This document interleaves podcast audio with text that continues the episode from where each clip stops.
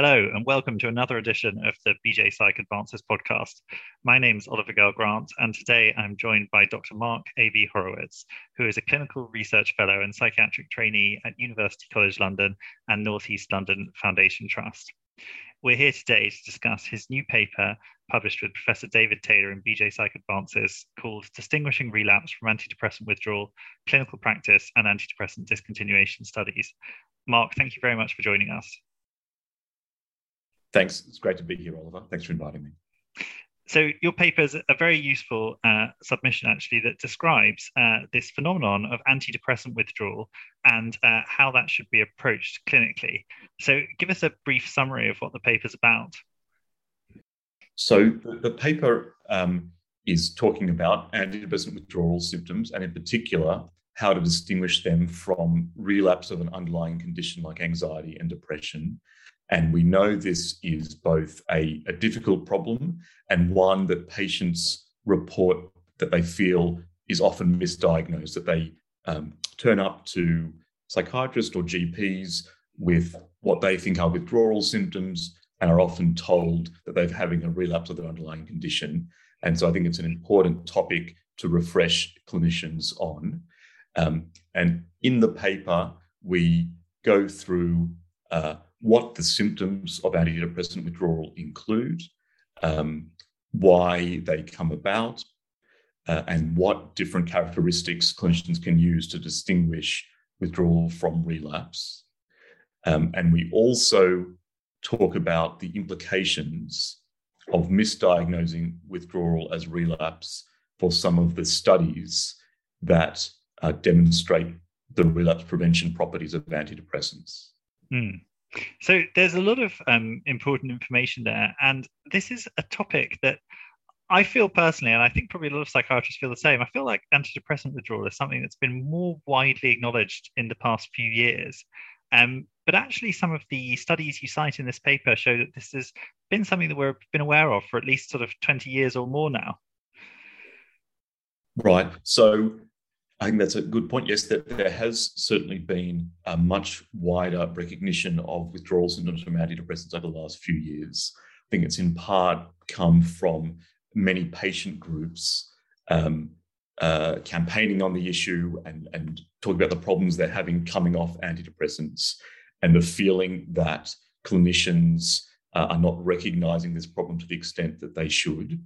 And, and you're right, withdrawal symptoms were first reported uh, just a few years after the antidepressants, the new generation of antidepressants, the, uh, the SSRIs, came onto the market in the late 1980s. So the first report of withdrawal effects um, actually came about in the early 1990s. So it has been known about for more than three decades now. Um, there was probably um, a, a, downplaying of withdrawal symptoms by the manufacturers of these medications. So early on, um, the the, the, the drug companies um, put uh, forward this idea that antidepressants don't cause withdrawal symptoms, they cause discontinuation symptoms, uh, a euphemism that they coined that sounds much less worrying than withdrawal symptoms. And they described these discontinuation symptoms as uh, mild and brief, something that patients shouldn't be uh, afraid of. That was probably a mischaracterization of, of the symptoms, which we now know can be severe uh, for some patients, can be long lasting, as in for months or even years, and are relatively common. Um, and so there's been a, a shift in recent years going from using that phrase, really, that was coined by drug companies, discontinuation symptoms, to using the more uh, pharmacologically and scientifically defined term withdrawal symptoms, mm. and also recognizing they're more common than we had previously mm. thought, and that, that it does present an issue for people stopping antidepressants. Mm, absolutely. And and you're right, they are quite common. So in table one of your paper, you've got these sort of statistics about how common uh, withdrawal is. And obviously there's lots of different numbers from lots of different uh, studies and different drugs, but it sort of is between maybe a third and two thirds of people we're saying uh, would experience withdrawal if they suddenly stop their drug. Is that is that about a fair number? That that probably is a fair run. So a systematic review was done um, about three years ago. It was actually the first systematic review looking at withdrawal symptoms from antidepressants. And it found 14 different studies with, with using different methodologies, um, high quality and low quality, uh, that found that about 56% of people will experience withdrawal symptoms when they stop antidepressants. Um, that's been criticized, that review, because it involved surveys and observational studies, as well as double blind randomized controlled trials. Mm. You go back to that review and just take the double blind randomized controlled trials. So these are patients who are blinded to whether they're continuing or stopping their antidepressant, and so are the raters. Uh, if you look at just those six studies, you find that 54% of people who stop their antidepressants report withdrawal symptoms. And because those studies are quite high quality, there it's quite um, uh, easy to, to believe that's about the number. About half of patients experience withdrawal symptoms when they stop antidepressants. Mm. Another another um, aspect is people say, well, isn't it a bit psychological? Isn't it people um, who expect bad things to happen if they stop their antidepressants? And so it's a nocebo effect um, because people think they might get unwell, they do get unwell. And actually, some of those studies have looked at those at that issue, and they've done that in two different ways.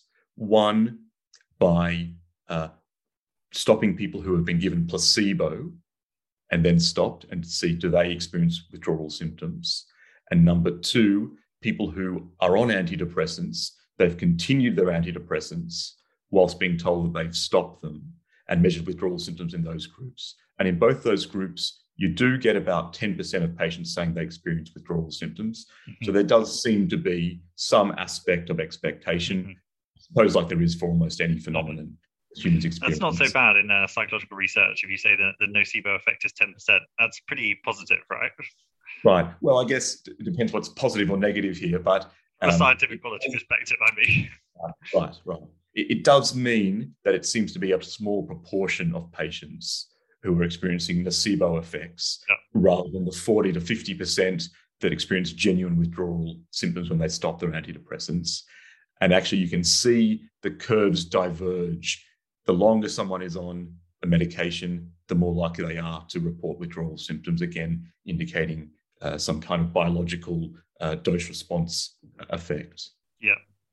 And so I suppose the question for uh, in a psychiatrist's mind will be if you see somebody in clinic who is coming in, they've stopped their drugs recently, they either you know you've you've stopped them for them or they've stopped them of their own volition, uh, and they're saying they're feeling worse, they're reporting different symptoms.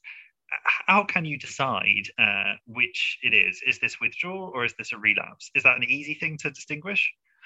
Right. So, so this is, I guess, the key question. This is where um, you know this, these ideas meet clinical practice. I think the first thing to say is to take a step back and think for a moment, because when a patient turns up to a, a, an appointment and they say they feel terrible, the first thing that I think is in clinicians' minds is they must have relapsed because we, we're all so uh, aware and vigilant of relapse. I think now that we know that half of patients, approximately, uh, could experience withdrawal symptoms, that, that differential has to be high in our, in our minds. Um, and there are a few things that can help to distinguish withdrawal symptoms from relapse. Um, so, probably the first thing to think about is the timing of, of symptoms. So, withdrawal symptoms tend to come on soon after reducing or stopping the dose of an antidepressant. Um, in some medications, like paroxetine, that have a relatively short half life, withdrawal symptoms can come on a few hours after missing a dose or, or after a few days. So if symptoms come on relatively quickly, it's more likely to be a withdrawal effect. Mm. Although there's a couple of provisos uh, for that, which is we know drugs like fluoxetine, which have an active metabolite, norfluoxetine, with a half life of about a week or two, that withdrawal symptoms can be delayed by several weeks or a couple of months, mm-hmm. um, make it trickier to distinguish. And the last aspect um, which unfortunately makes things more complicated, is uh, there are there are reports, and I've seen that too, of even drugs with short half lives having a delayed onset of withdrawal effects, which we don't quite understand the physiology of, whether it's because there's some kind of buffering where the medication stays um, in the central nervous system for longer stays in the blood, uh, or whether there is some uh, indirect effects that take a while to manifest. But for some of the cases I've seen, patients have turned up weeks or months later with quite clear withdrawal symptoms, electric shocks, uh, trouble sleeping, things they didn't have before starting the medication. Uh, that's that's come on weeks or months afterwards. Um, but in general, when symptoms come on sooner, it's more likely to be withdrawal effects, whereas relapse tends to take weeks or months after stopping the medication. Mm. The, the second, so that's the first aspect, is when do the symptoms come on? The second thing is the nature of the symptoms themselves. So we know that withdrawal symptoms can manifest. We know that they're they're they're uh, caused by physiological changes. The brain is used to a certain amount of medication. Now, when there's less on board, the difference between what the brain expects, so to speak, and what the brain is receiving is what causes withdrawal symptoms. Mm-hmm. And we know that this can manifest both in psychological symptoms and physical symptoms. So, some of the psychological symptoms of stopping antidepressants can be uh, anxiety and depressed mood, uh, insomnia, uh, panic attacks, crying, etc. Mm-hmm. Some of the physical symptoms can be very varied. Uh, the most common symptom is, is probably dizziness. Mm-hmm. Uh, other symptoms include things like headache. Uh, there are gut symptoms because there are a lot of serotonergic receptors mm-hmm. in the mm-hmm. gut, mm-hmm. you know, vomiting, diarrhea. There are some quite distinctive neurological symptoms, things like electric shock sensations, which is this uh, sensation I've had described to me where when either when you move your eyes or your head, you get a, a little feeling of a zap in your head. Some people describe mm-hmm. it as their brain switching off for a second. Some people even describe it in their limbs. Mm-hmm. So, so I think the first thing to point to is uh, if there are these very distinctive physical symptoms that you wouldn't see in anxiety and depression, things mm-hmm. like electric zaps and dizziness, that is a very strong indicator that that this is a, a withdrawal syndrome or withdrawal effects. Mm. But the other aspect of this is if you have a patient who went on medication because they were very lethargic uh, and very low in mood after a, a, loss, and now a few days after reducing or stopping a medication they've been on for years, they say they're anxious, they can't sleep, they're having panic attacks. It's more likely that they've developed these quite common distinctive withdrawal symptoms, then experience new onset of an anxiety disorder yeah. that just coincidentally happens to coincide with the moment they stop their medication. Yeah. So I suppose that's an important point because obviously a lot of these psychological symptoms of withdrawal are actually uh, difficult to distinguish from something that could be part of anxiety and depression. So that's a good point that you have to take into account what you believe the patient's usual disease course is, if that's known, uh, and then I suppose, as you say, the withdrawal symptoms you expect to almost be in the opposite direction.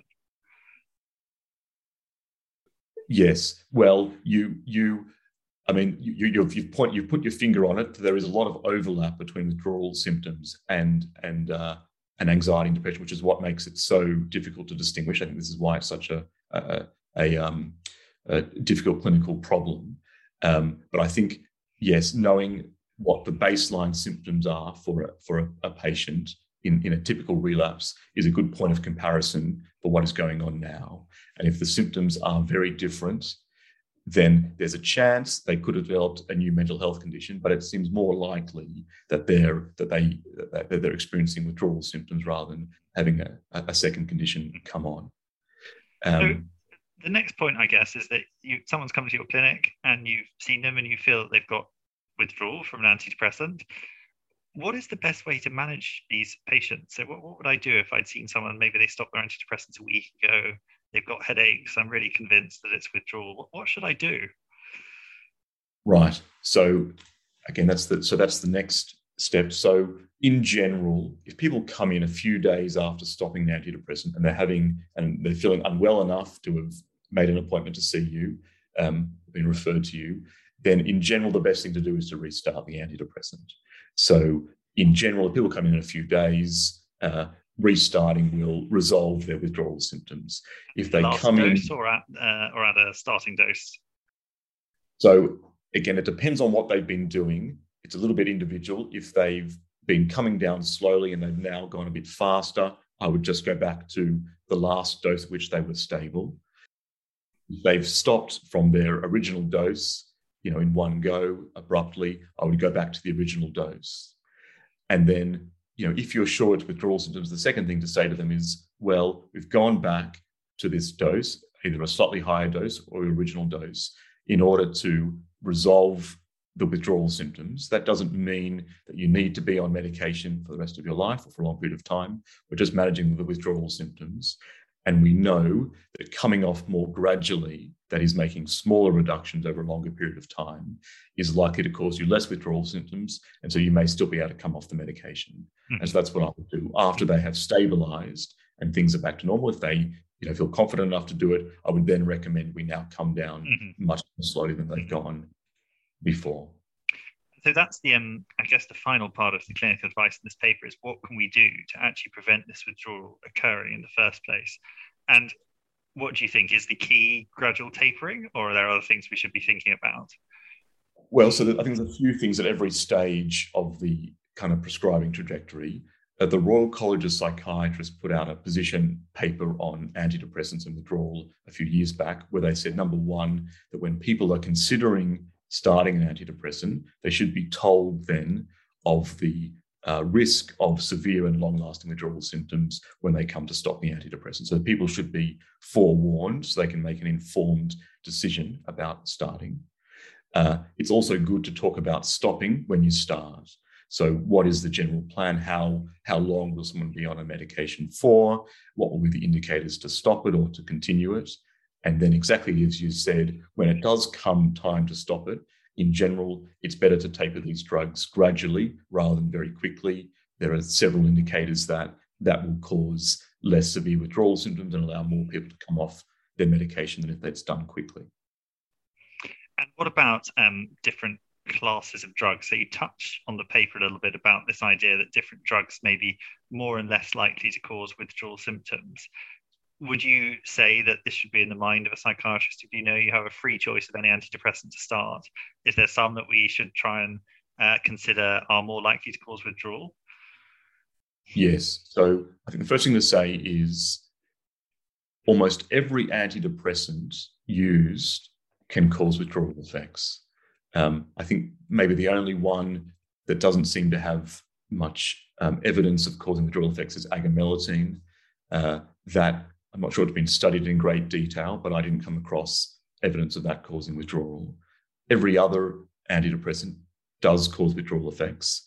Sometimes people think that, for example, fluoxetine is, is safe, but there are lots of people who report withdrawal effects from fluoxetine. Um, some of the studies don't show that because they follow up patients for very short periods after stopping fluoxetine. They miss these delayed withdrawal effects. Um, but it, it, may be true to say that, with, that withdrawal effects from fluoxetine are less likely than for some other medications. The drugs that clearly have a, an increased risk of causing withdrawal effects are uh, the SNRIs, so venlafaxine and duloxetine, and the SSRI paroxetine. And people think that's possibly because they have short half lives or because they have multiple receptor targets the noradrenergic targets for the SNRIs, and because there's anticholinergic properties in the in, in paroxetine. Mm-hmm. Um, so perhaps those drugs are ones to steer away from because they are much more likely to cause withdrawal symptoms in patients coming off them. Mm-hmm. Uh, I suppose it's uh, something that is obviously relevant for psychiatrists, but actually you know, antidepressants are very, very commonly prescribed. Most antidepressant prescriptions probably not started by psychiatrists, are they? So I think it is really important that this is thought about um, by actually a, a, huge range of professionals.